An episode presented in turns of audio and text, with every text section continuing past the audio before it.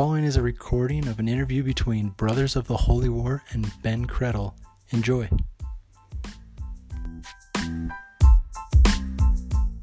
Hey, so we got Ben Criddle, ESPN 960 on the line with us. Hey, thank you so much for taking some time out of your busy schedule. No problem, man. My pleasure. Thanks for having me on, guys. Yeah. Hey, so you're uh, probably wondering who the heck we are. Probably haven't heard of us, Brothers of the Holy Wars, little podcast we've started. This is going to be episode six with uh, the interview here with you. Um, we're kind of curious before we jump into the football side of things. What's kind of your journey been on the media side of things? How have you gotten to where you are today with your podcast? Yeah. Um, so, uh, in, I guess I, I took some media stuff. I was I was a communications. Uh, I was in many of the communications classes. I did an emphasis in advertising, though, so I did some communications at at BYU. Many of those classes. So um, PR and broadcasting and just general journalism, but I actually was going to get into copywriting, and uh, that didn't necessarily work out. I had a background in in in sports and sports medicine as well. So when I got out of college, when I got when I graduated from BYU, I uh, I, I wanted to uh, you know find you know a, a niche, uh, and I, I got into the orthopedic sports medicine world, and I was working up at the University of Utah Orthopedic Center. I started a business uh, managing durable medical equipment uh, for a company here locally. So they contracted out with my company, Orthopedic Pros of Utah, and I was working at the University of Utah. And uh, 1280 at the time, Hans Olsen and John Lund, they had a morning show, and they wanted some former players to come in, and they interviewed me one time. I think they liked what I said, and they had to, they had me start coming in for pre and post game shows for uh, for just you know former player analytical side of things and commentary, and I think they mm-hmm. liked me, um, and I did that for three years, and then took a year break, and then Larry H. Miller Corporation approached me, who had purchased uh, 1280 at the time and 97.5 FM. So they they had they had purchased, I think, with the the signal the 960 tower, and they wanted to have a BYU based show.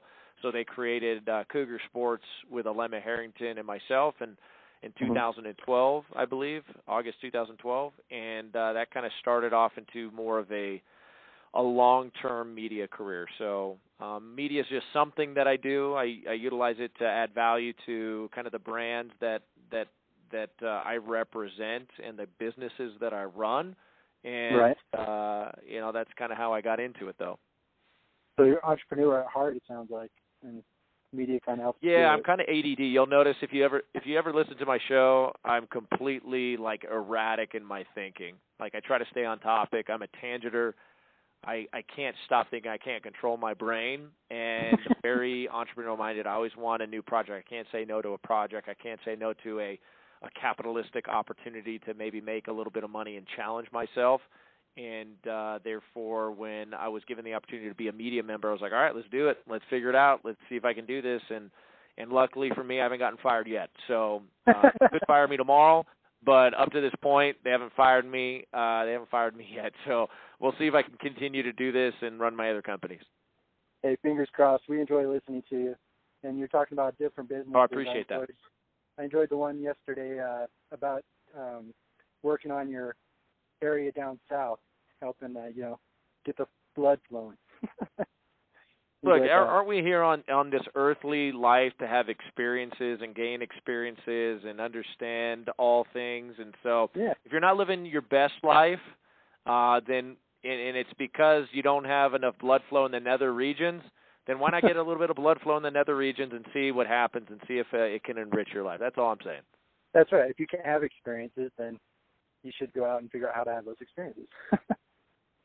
yeah, well, I'm not saying like go completely hedonistic uh, on the world. I'm not saying glutton, gluttony, and hedonism is, is the way to go. But you know, you need to be able to help your help meet, if you know oh, what yeah. I mean. Oh yeah, no, I enjoyed it. And, uh, I think it was pretty good that you're bold about uh, even talking about it. A lot of people, you know, struggle about talking about bold things like that. So, power to you, man. Nothing should be taboo. That's right. That's right. Um, switching gears a little bit. Uh, so you came in from, I believe, Arizona to BYU as a junior college transfer. Is that correct? That's correct. Okay. So how can you relate to like uh, Tyson, uh, who's coming in from South Carolina? Um, what's it like for someone coming from a different college at this point in their collegiate career, and what's some steps that he can do and other students like him to be successful at BYU? Well, first, I mean, it was a culture shock for me, even though I grew up LDS, Caucasian, um, in a different state, albeit in Arizona. But it was a culture shock for me, completely different. I didn't grow up a BYU fan, um, but uh, you know, it was it was definitely a transition for me. Now it's completely different for Tyson. It's even probably more of a culture shock for him. So I can't necessarily completely relate to Tyson, nor would I feign to know what he's going through and how he's experiencing BYU. I know he's loving it, uh, but also there's there there's a unique set of challenges in order to uh, assimilate and be a chameleon and uh, and and find your your path through BYU. Luckily for him, it's only one year. Um, he's going to have the platform. He's going to experience football and his classwork. It's a business trip for him. So uh, it, it's a pretty cool and enriching experience as well, and it's going to make him a more well-rounded individual, student, athlete, uh, human being, and, and grown man. So uh, it's hard for me to necessarily relate to a non-LDS African American football Sure. player, but I did have a number of teammates that are what I deem double minorities that did really well at BYU and loved their experience at BYU, and I'm sure Mhm. Tyson will as well. But uh, there's always a learning curve. There's always this learning process of how to navigate BYU. But when it's all said and done, I think they come away much more enriched, and they they love the network that BYU provides. You look at Jamaal Williams. Jamaal Williams is blue through and through, and he loved his BYU experience despite the adversities that he faced there. It's like honestly, it's like it's like asking Ben Criddle to go fit in in South Central LA. I mean, that's what you're asking these guys to Right. do Right. culturally, right? It's like how can Ben Criddle culturally fit in uh, with those demographics in in Compton? I, I probably don't. I, I I'm not. I'm going to be a little bit different, even if they're nice and kind to me and try to welcome me. I'm still not going to understand, and uh, there's going to be a learning curve for me. Definitely. And you know, one of the interviews that I've listened to lately of yours was with his mother, and it seemed like she really enjoyed the culture and maybe kind of helped nudge him that way. And once he's there, seems like kind of the rest is history. He seems he seems to enjoy it.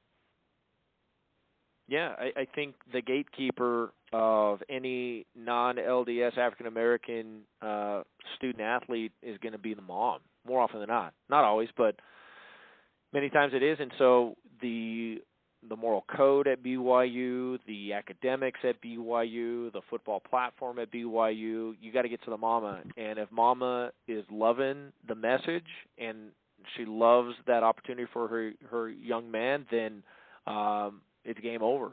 Uh, and and mama will push that uh, her son over to uh, to BYU, and and and so it worked out. It's working out for for BYU, Natasha and Tyson Williams right now.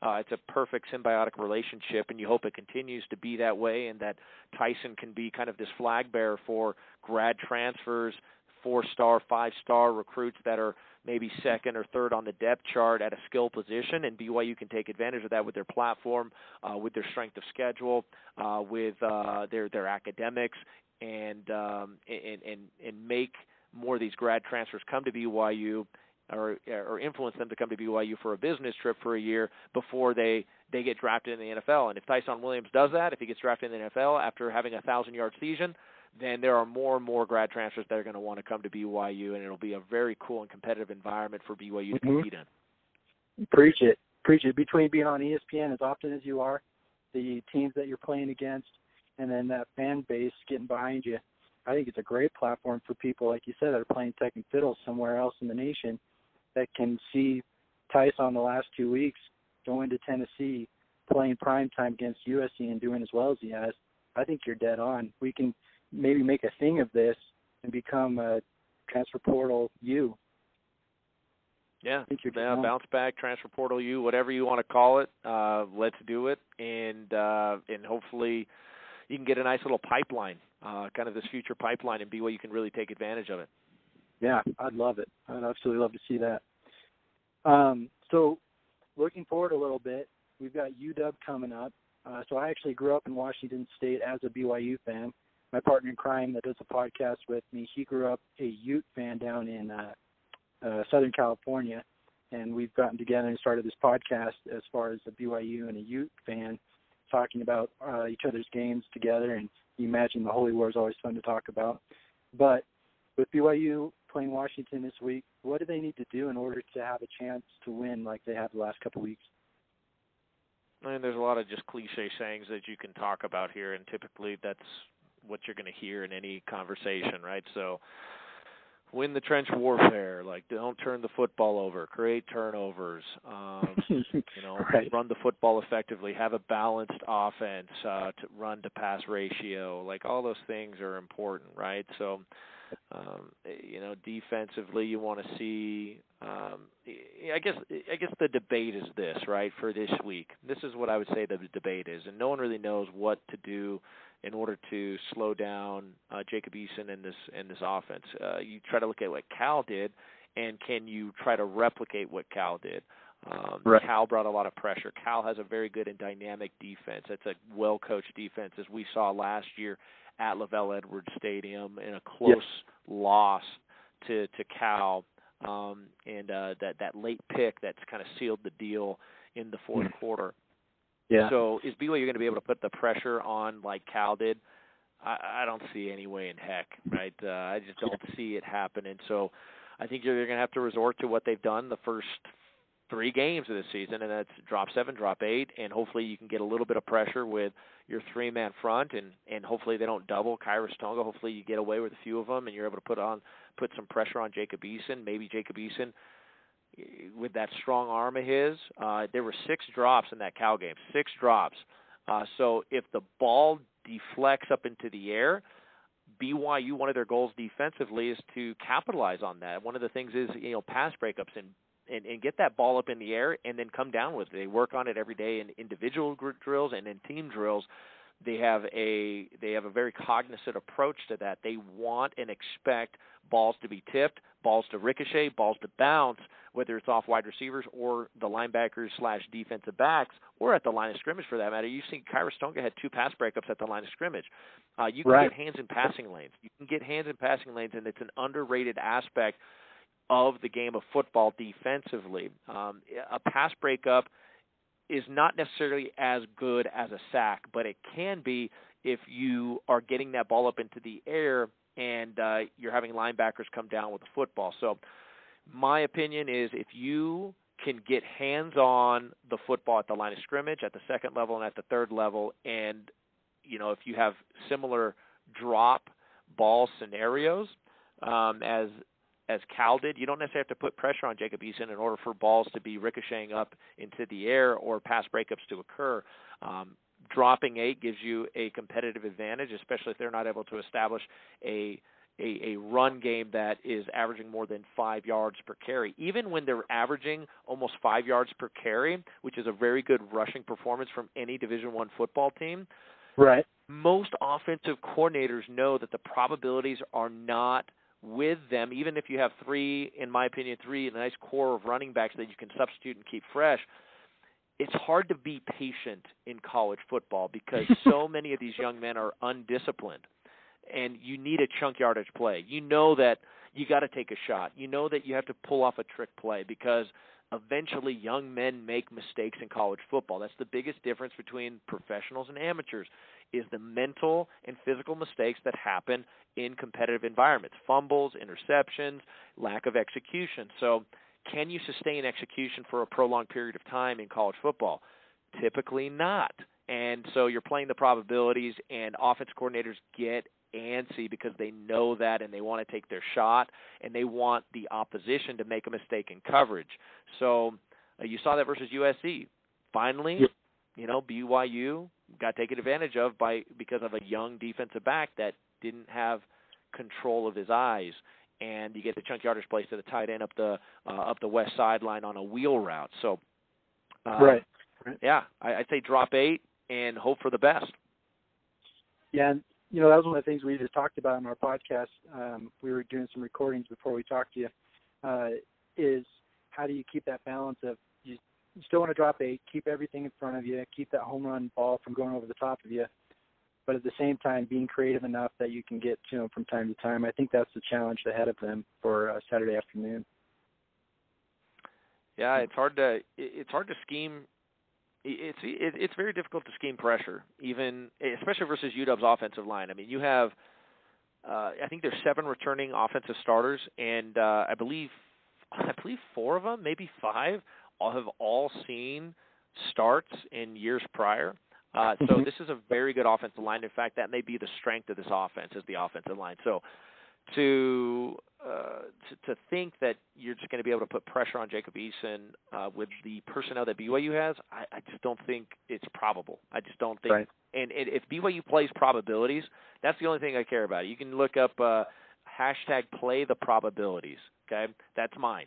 Yeah. Play the probabilities.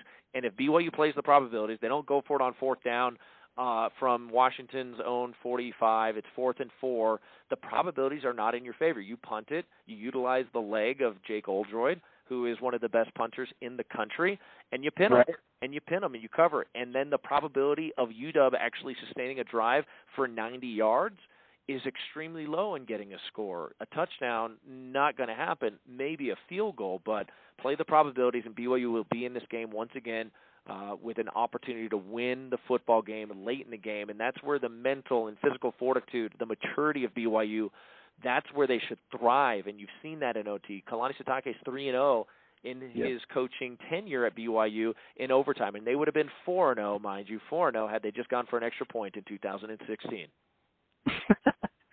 right. Oh, got to bring that one up, right? But I think you're I think you're dead on, and I love talking to you. I love listening to you, and I sure appreciate you and everything you do. Like you said, if we can keep it close, make it three weeks in a row where it's within shooting distance at the end of the game, their confidence has got to be so high right now after coming off two wins that close and that dramatic and that fun that they've got to at least think, hey, we've got a shot. We can do this.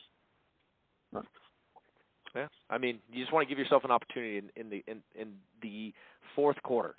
You want to give yourself an opportunity with six minutes left to sustain a drive and make plays and have your playmakers like Zach Wilson extend, keep eyes downfield, and throw a ball up to Gunner Romney and come down with it in the red zone.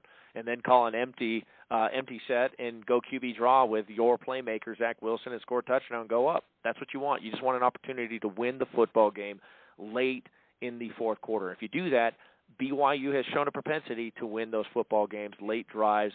Uh, so many lessons were learned last year when Zach Wilson was a young, you know, young freshman, uh, getting his first few starts. NIU, Boise State, not being able to capitalize on the one yard line, not being able to capitalize on those final drives when he had those opportunities, those sting. Those scars are still there. And he remembers those. He's learned those lessons. And so now he knows in those situations how to make the right play, make the right decision, and come out victorious. But uh, I'm sure there's still adversity to be had in the uh, in the schedule. Uh, lots of formidable foes, but uh, Zach Wilson learned a lot of lessons, hard-earned lessons uh, last year. Yeah, definitely.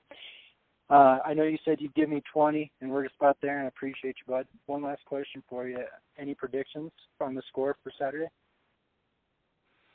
Yeah, I mean every single one of these games, what I've predicted. Uh, so like uh, you got to take it with a grain of salt. Like so, at the beginning of the season, I said two and two. First four, BYU's going two and two. I felt confident that BYU could get a victory over two of these opponents, right? So it very well could be just that. It's going to come down to once again a one possession game, in my opinion. If BYU plays their probabilities, they're going to run the football effectively. They're going to be balanced. I think Zach Wilson have an have an efficient game.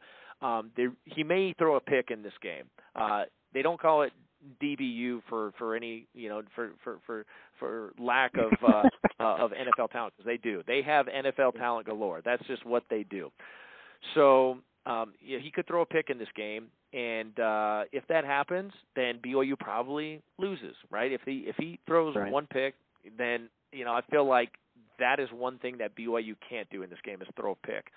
Um, and uh, so uh, that I got to be cognizant of that. So yeah, I, I've said that these games are going to be like 24-21, you know, 24 uh, 27. It's going to be something like that. And I'll pick BYU to win this game because it's at home and they found a way to win versus USC. But this team, this UW team, is not as good as Utah, but they're better than USC. So you saw what happened versus USC and what you needed to do in order to get a victory.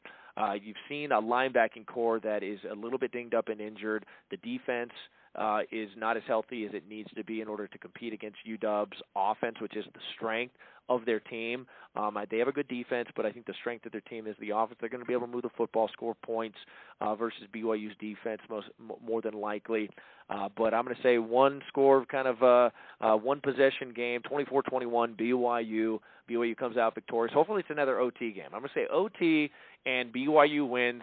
Jake Oldroyd field goal after uh, hopefully uh, uh, stopping UW and OT, and they missed their field goal. Hashtag what are the games of prob- probabilities? Is that what you said? Yeah, play the probabilities. Hashtag play the, probabilities. Get to OT. Get to OT. Get on your short field. Get at home and uh, play the probabilities. If you do that, uh, if BYU's fan base becomes the 12th man, if they're yelling on first, second, third, and fourth down when the defense is on the football field, BYU can win this game. Definitely definitely, and it'd be awesome to do a little rise and shout on the field again. Yeah, let's let's storm the field, baby. Yeah, I'll meet you down there. We'll be down there on the field. We'll do a chest bump or something down there. there you go, man. Let's celebrate. Hey, sounds good to me. Yeah, we're coming down. I actually live in Rexburg right now. We're coming down to watch this UW game. Having grown up in Washington, my dad and I would go to the UW games uh, against BYU every time in our uh, BYU gear. We'd take the boats across the lake um, like you kind of see on TV, and we hop from boat to boat to boat to get in that stadium that's crazy loud. So I would just love to go and watch them uh, beat UW in Provo. That'd just make my whole year. That'd be awesome. Yeah, channel your inner uh, Cougar from 2008. Channel your inner, inner Janimal, the Latter Day Saint Jorgensen of 2008, and make a play. There we go. There we go. We'll have luck, or not luck. It was lock right Threw the ball up in the air. Uh, Jake Locker. Yeah, yeah. and you need a penalty and a big, uh, big palm to block a PAT to to beat UW. So uh, you need a little bit of luck on your side too. The W is a W. We'll take it, baby. yes, sir. U, uh, a W versus UW. There we go. We'll take it. hey, again, thanks for joining us. All right. Uh, if if I get her up and running, um, I'll just uh, maybe put you on a little retweet if you want, or a tweet, so you kind of know. Yeah, yeah, of course. Yeah. And I know you're busy. Yeah, feel free to tag me, guys. Yep, we'll do. And no, my pleasure, guys. Love uh, listening to you, and keep it up. All right, thanks, gentlemen, and good luck with your show. Uh, love the idea, love the concept. Uh, bring the two fan bases together. Nothing better than the rivalry.